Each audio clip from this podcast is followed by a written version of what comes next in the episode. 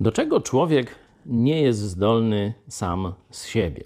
No, pewnie tam do wielu rzeczy, ale pokażę wam jedną kluczową różnicę pomiędzy nawet dobrym człowiekiem Starego Testamentu, a nową zdolnością, jaką już mamy nie dzięki sobie, ale dzięki Duchowi Chrystusowemu, który mieszka w nas, w ludziach Nowego Testamentu. Czyli jeśli ktoś zaufał Jezusowi Chrystusowi, że go ratuje od kary za wszystkie grzechy, nawet przyszłe, zwrócił się do Jezusa po zbawienie, jest nowonarodzonym człowiekiem. A teraz pokażę wam starozakonnego, bardzo dobrego człowieka. Oto król Dawid przekazuje ostatnie polecenia swojemu synowi i mówi tak.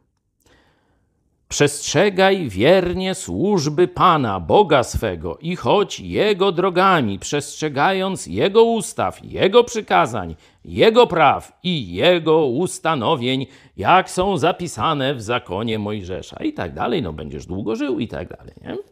No, myśleliśmy, że to już koniec, ale zaraz się zaczyna werset 5, 2 rozdział 1 Księgi Królewskiej.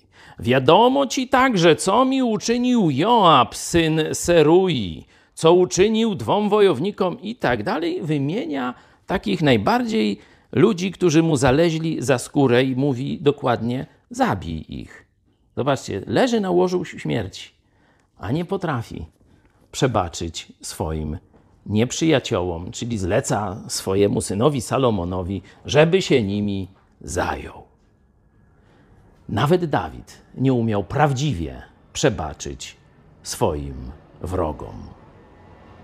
Jezus Chrystus dał nam taką możliwość, że możemy nie chcieć rewanżu, nie chcieć odwetu. Wiemy, że Bóg sprawiedliwie obejdzie się z każdym z nas.